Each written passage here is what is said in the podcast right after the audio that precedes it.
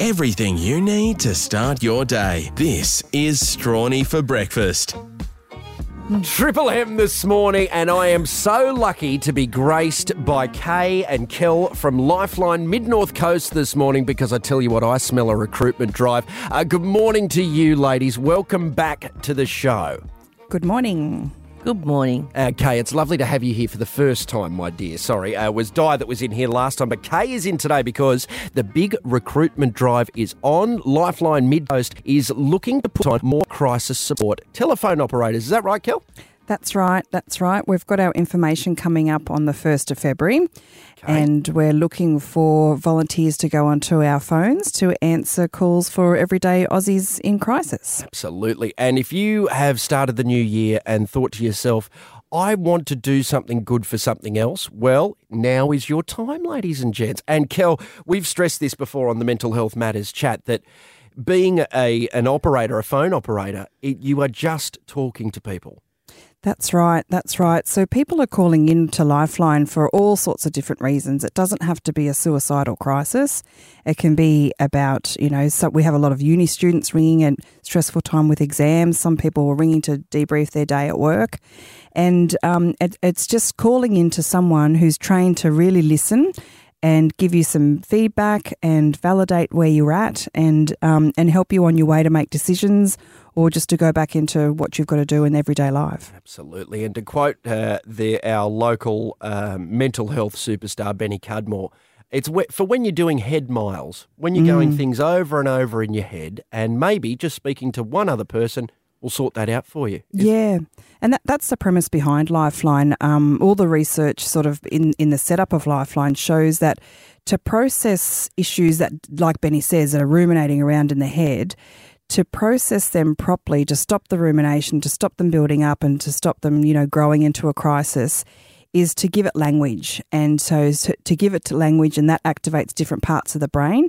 So when you voice it out and tell someone, um, it processes it in the brain and just um, enables different parts of the brain to activate to help you process and to help you problem solve. Absolutely. And uh, another thing, uh, I guess, as a bit of a side note, Kel, I've started doing, you know, when your mind does start to race a little bit, if you start jotting that down, that helps a lot in that scenario, doesn't it? Yeah, yeah, journaling's really good. Some people are very good at journaling. I'm not. Um, I'm someone who likes to talk it out.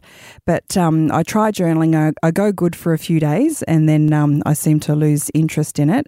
But journaling, I know a lot of people that journal and, and that works really well. And some people use Lifeline to start that process. Absolutely. Um, yeah, to work out what how to journal, what to journal, and, and where to start with it. Yeah, absolutely. And um, Kay, I guess uh, to bring you in here, uh, welcome again. Uh, now, how long have you been with Lifeline for? Uh, four and a half years. Fantastic. So this isn't your first, uh, you know, information night, shall we say? Um, would you give anything, uh, I guess, an insight to anyone out in listener land as to, you know, uh, what it's what that would be like to be one of those phone operators? Um, it's it's very interesting.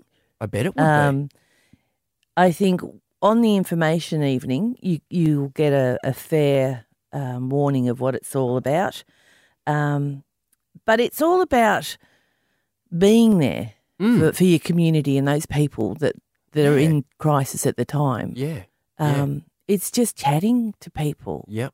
Yep. and you're trained, you're fully trained, um, and you've got support, continuous support Mm. um, while you're on the phones. It's not just you going into a room and locking yourself in there and being alone. Yeah, absolutely. Yeah. Um, and there's so many reasons um, for, for wanting to be there for your community. And I think also too, once you, as you say, you have been trained, uh, you are equipped to deal with a phone call like that, and just to know that you can assist a fellow human being in a time of need, Absolutely. that that would surely um, be one of the most rewarding things you could prob- possibly ever do. Yeah. I think. Um, what do you reckon, Kel? Yeah, for sure. I don't know how many times we get told on the phones that um, you're amazing, you really get me, um, you've really helped me. And then we will say to each other, but all we did was listen. And the power of listening and not judging and validating and um, being there, like Kay said, being there for that person at that exact moment in time is so powerful Yeah. and um, really validates them and what they're feeling. Um, to be able to to move on and, and move through their issues. Absolutely. Now, um, I, you've got the training night coming up on February the 1st. Uh, now, oh, sorry, not the training, rather, the information night happening at uh, the Westport Club in Port Macquarie on the 1st, and the training will start in late February. Late February. So at the information evening on the 1st of February, um, the training team will go through the entire training modules and explain, you know, there's, there's different modalities of, of, of doing the training. So I think they'll be training on a Tuesday, Thursday evening, and a Saturday. So people have a choice of Mm. how they enroll. And um, because some people obviously working, some people Mm. uni students, we, we like to um, cater for all different needs. And then um, the expectations will be set out on the information night on how much, you know, there's a bit of e learning, there's a bit of face to face, then there's some um, observation shifts that they go through, and then Yeah, some role plays and explaining how much support um, will be there for them. Absolutely. And obviously, the big key thing to just really reiterate to people in listener land is you aren't being sent blind into this. You are being trained by the best in the business at, at dealing with this. And, you know, you can do it, can't you? Yeah, people. Um, yeah, it's it's they see the the Lifeline brand and think it's a little bit daunting. I think, but but you can do it, and the training is. It's we're a, re, a training registered organisation as well, so they come out with three uh, qualifications, and um, a lot of uh, people in the mental health industry actually come to Lifeline to to do the training because it's so world accredited and Mm, world recognised. Yep. Yeah, and it just gives you so many skills to deal with people.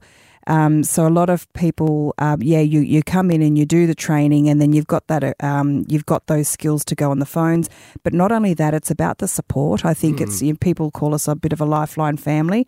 Once you come in and train, the support never goes. So there's a whole training team there. Like uh, Kay here, she's a call coach, so she's always supporting people on calls and, and providing feedback and help and mentoring. They've got an in shift supervisor, so they get a debrief at the end of every shift and a, and a check in. They've got um, supervisions that they come in for a cuppa and a chat with all their other crisis supporters to, to sort out any issues. Um, so we don't like any volunteer to go home um, with any burden from Lifeline. We want, course. we want. I think, as Di Bannister, our trainer, always says, we want Lifeline to be an addition to their life, Absolutely. um, not not to um, to sort of interfere with lives. And not to mention, too, working in that environment with, you know, other people, you're going to make new friends, uh, obviously like minded friends too. Uh, and uh, yeah, it's just, I think it's a win win for all involved. And if you have the time, uh, by all means, at least go down to the information night and see what it's all about. And Yep. you could, you know, be helping, you know, the less. So people who are in a bit of a bind that just need an ear, and you could you could potentially save a life. Definitely. And the information night, we've got free tea and coffee. There's usually supper, isn't there, Kay? Sandwiches Sandwiches. Ah, oh, okay. Yep. And cake. I love sandwiches. I know. Do you cut the crusts off the sandwiches? No, Thank no. you very much. There's good to see there's a bit of sanity still left in the world. Uh, Kel and Kay from Lifeline, thank you so much for coming in today. And uh, guys, all you need to do to register for the big info night is head to lifelinemidcoast.org.au and uh, I guess follow the prompts there, and then you will be down there at the Westport Club on February 1st. Thanks again for coming in, ladies. Thank you. Thank you for having us. Thank you.